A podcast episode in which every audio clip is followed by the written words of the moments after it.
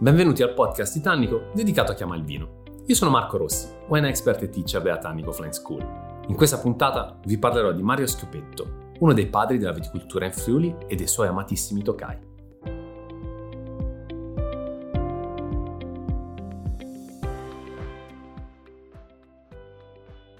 Collio non è soltanto rebula, vini orange oppure blend, voglia e volontà di unire i due territori. Il Collio è anche friulano, friulano inteso come vitigno, come orgoglio anche di avere un vitigno così unico e così importante. Un tempo chiamato Tokai, oltre confine in Veneto chiamato Tai, Va detto che eh, la disputa con l'Ungheria per, per, il nome purtroppo ha visto il Friuli Venezia Giulio e il Collio in particolare perdente. Perdente perché? Perché il Tokai, eh, che è il vino ungherese dolce,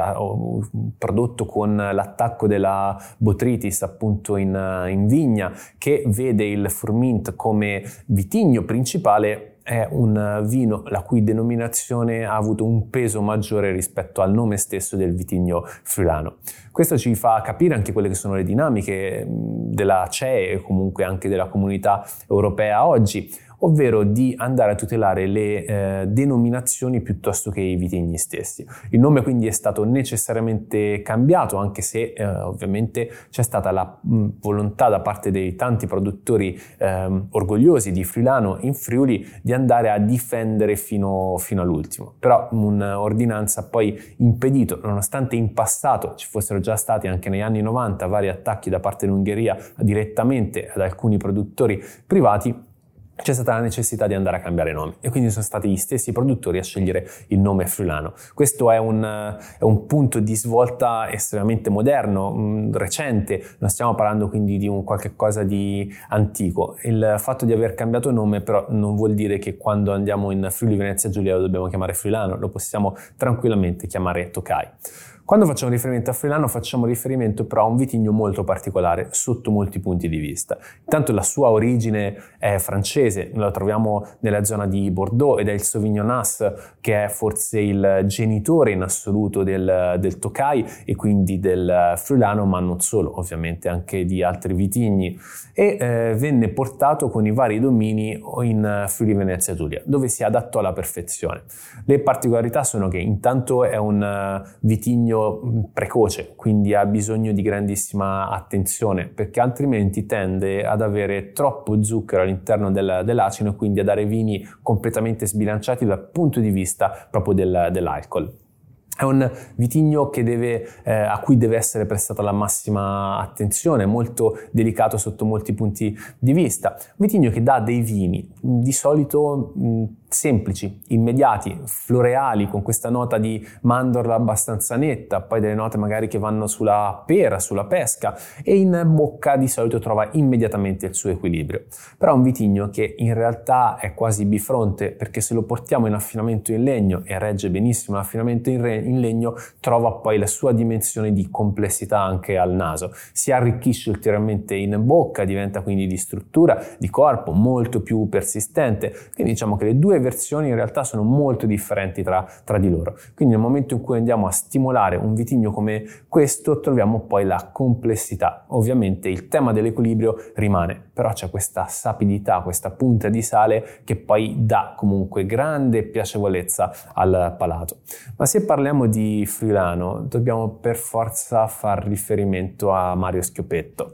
che è la persona che ha traghettato il Friuli Venezia Giulia verso la modernità, portando quello che è un successo incredibile. È vero, oggi sono tantissimi il friulano che possiamo citare per quanto riguarda la qualità, se rimaniamo nel Coglio basti pensare a Music, ma se andiamo nei, nei colli orientali o in altri territori troviamo in realtà tantissimi eh, interpreti, a partire dalla Tunella andiamo a trovare Lisneris con Fiori di Campo, che è una grandissima espressione di friulano, troviamo Venica, Vie di Romance, insomma i produttori che effettivamente hanno portato questo vino, anche Vigne di Zamò eh, stessa, a dei livelli qualitativi altissimi sono veramente tante, veramente numerevoli. Però tutti hanno seguito quel solco, quel tracciato che è stato disegnato appunto da Mario Schiopetto. Mario Schiopetto nel 1965 ha prodotto il primo friulano in uh, il Tokai, quindi al tempo ancora chiamato così, in purezza e lo ha fatto con la consapevolezza di andare a sviluppare un certo tipo di lavoro. L'azienda oggi ha circa 30 ettari e produce eh, un circa 150.000 bottiglie all'anno, però il focus è stato quello di andare a lavorare direttamente su dei cru unici e particolari. Quando parliamo del, dell'azienda è stata fondata su quello che è il cru di Capriva, in, intanto è un cru molto particolare perché riesce a dare estrema eleganza ai vitigni a bacca bianca. L'azienda poi si è espansa andando anche su, a lavorare su Zegla, quindi mentre Capriva siamo nella parte interna, quando andiamo a parlare di Zegla stiamo andando proprio sul confine con la Slovenia. Qui ecco i vitigni a bacca bianca trovano molta più forza rispetto all'eleganza. Eh, Zegla per intenderci è dove Eddie Keber va a lavorare con, con il suo blend, ma poi è stato introdotto anche Pradis, che è un cru di circa 2 ettari, dove invece andiamo ad individuare immediatamente l'equilibrio. Quindi queste sono un po' le, le, le caratteristiche, la volontà di poter esprimere i vitigni a bacca bianca in modo diverso attraverso proprio il territorio. Il credo di Mario era un credo molto importante, ovvero quello che il vino dovesse esprimere sia il territorio ma anche il vitigno. Il territorio e il vitigno creano il terroir insieme all'uomo e quindi nessuna delle tre componenti si deve poi negare effettivamente. Ma come è arrivato Mario Schioppetto a pensare nel 65 di creare questa azienda?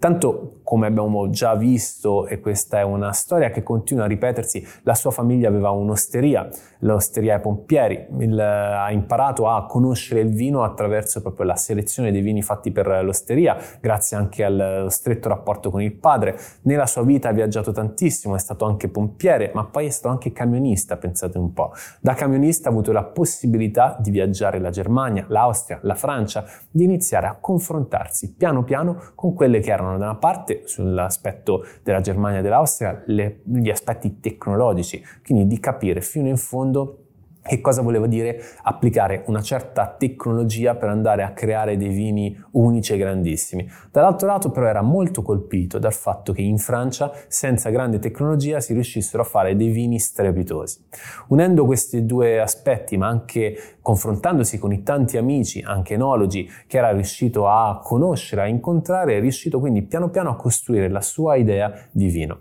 Ed è così che appunto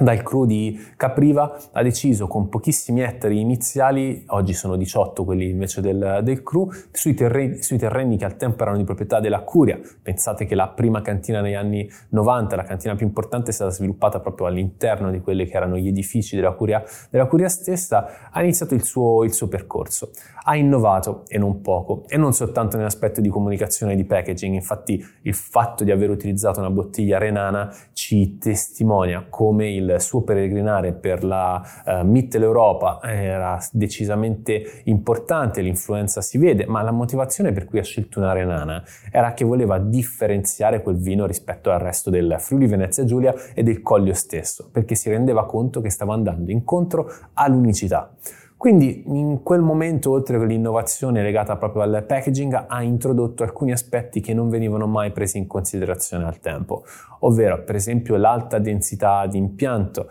le potature fatte in un certo modo, la tecnologia in cantina ma sempre tesa al rispetto totale. Queste sono soltanto alcune delle innovazioni. Il focus moderno però portato appunto sul, sul Freelano, sul Tokai, l'ha portato a sviluppare un Tokai che potremmo chiamare classico, ma non inteso a livello di denominazione, ma proprio perché rispecchia perf- alla perfezione quelle che sono le caratteristiche del Tokai, con un tempo di permanenza sui lieviti, eh, sulle fecce fini, che appunto eh, va incontro ai 6-7 mesi. Quindi stiamo parlando comunque di un tempo di permanenza che per eh, il, per allora era decisamente lungo, con una consapevolezza importante, quella anche di andare a smuovere le fecce fini, cercando quindi di non andare a creare quei fenomeni riduttivi che invece avrebbero compromesso un vino che è frutto del sole e che deve raccontare non soltanto quelle note erbacee, quel mandorlato, quella mandorla tipiche del, del friulano, ma deve raccontare anche la frutta matura, ha avuto poi l'intuizione di andare a anticipare la vendemmia, ovvero di capire qual era effettivamente la maturazione, la curva di maturazione propria del friulano. Non è che ha anticipato la vendemmia cercando più, più acidità, semplicemente ha compreso qual era effettivamente il momento di maturazione. I contadini del, al tempo tendevano a lasciare il friulano in vigna molto più a lungo, lui l'ha anticipata di 2-3 settimane, perché? Perché il friulano è caratterizzato proprio da un acino abbastanza dolce e si voleva esaltare quell'aspetto di dolcezza, che però porta a un livello alcolico, avendo un grado zuccherino molto elevato, eh, dirompente e il vino a quel punto non è più contenuto, non è più equilibrato, ma diventa proprio sgarbato sotto molti punti di vista con una nota amara data dall'alcol che rende il vino un equilibrio appunto tra un amaro e un dolce, ma non è molto, molto piacevole. Quindi ha avuto queste, queste intuizioni. La famiglia ha portato avanti anche dopo la scomparsa di Mario l'azienda fino al 2014, quando la famiglia Rotolo di Volpe Pasini, per intendersi, quindi una famiglia che comunque conosce il mondo del vino filano e lo conosce benissimo, è entrata e ha rilevato la proprietà, cercando però di rendere in continuazione omaggio a quelle che, sono, a quelle che erano proprio le lezioni e gli insegnamenti che Mario aveva portato. Tanto Mario fa parte proprio di quella generazione di produttori di vino che hanno eh, stravolto, che hanno eh, mostrato al mondo intero che l'Italia poteva fare grandissima qualità. Molti di questi produttori in realtà erano dediti alla produzione di vini, di vini rossi, perché basti pensare a un Nicolò in Cesare Rocchetta, quindi di, Sassi,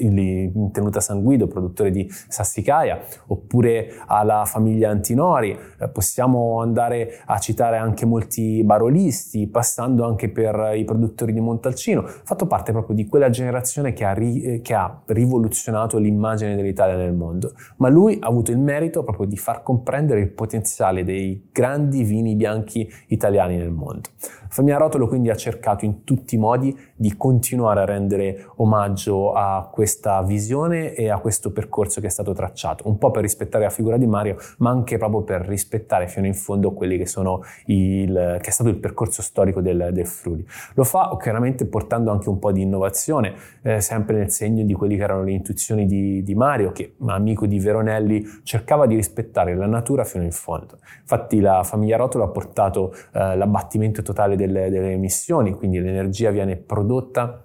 necessariamente da fonti rinnovabili attraverso anche l'utilizzo degli scarti appunto delle lavorazioni agricole. L'ha fatta andando a creare quella che si chiama la stanza di Mario, che è una stanza in cui vengono eh, coltivati, allevati i lieviti indigeni delle vigne e dei cru su cui appunto l'azienda lavora. In un qualche modo ci ritroviamo in una dimensione intermedia, quindi tra i lieviti selezionati e i lieviti selvaggi indigeni, perché si tende ad addomesticare, potremmo dire così, quelli che sono i lieviti propri dei vigneti della Mario Schiopetto. L'azienda poi ha voluto rendere omaggio al suo fondatore, al pioniere vero del, del Friuli, con un vino che si chiama Mario, che come il classico friulano che Mario aveva iniziato a, produrre, a produrre nasce dalla vigna, dal vigneto di Capriva. Ecco, qui però il Mario, così si chiama, è diventato proprio il, un vino irraggiungibile da un punto di vista qualitativo, nonostante la sua prima produzione sia del 2015, quindi appena la famiglia Rotolo proprio è entrata ad essere operativa all'interno dell'azienda.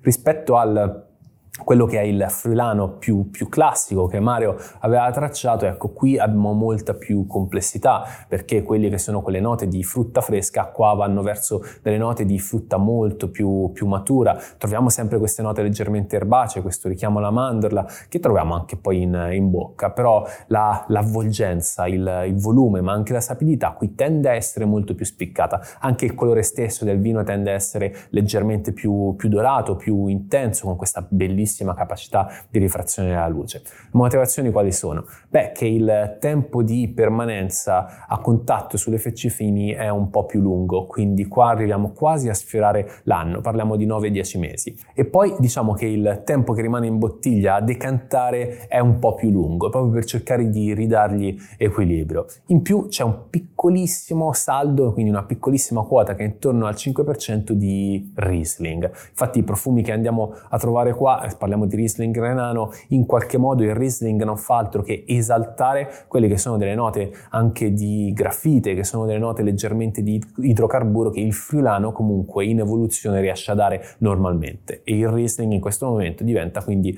un partner perfetto per andare ad esaltare anche questi, questi aspetti. Il Mario oggi forse è il vino friulano ottenuto appunto 100% uve Tokai che rappresenta alla perfezione il punto di incontro tra il pioniere, l'innovazione e quello che appunto il Coglio oggi può rappresentare.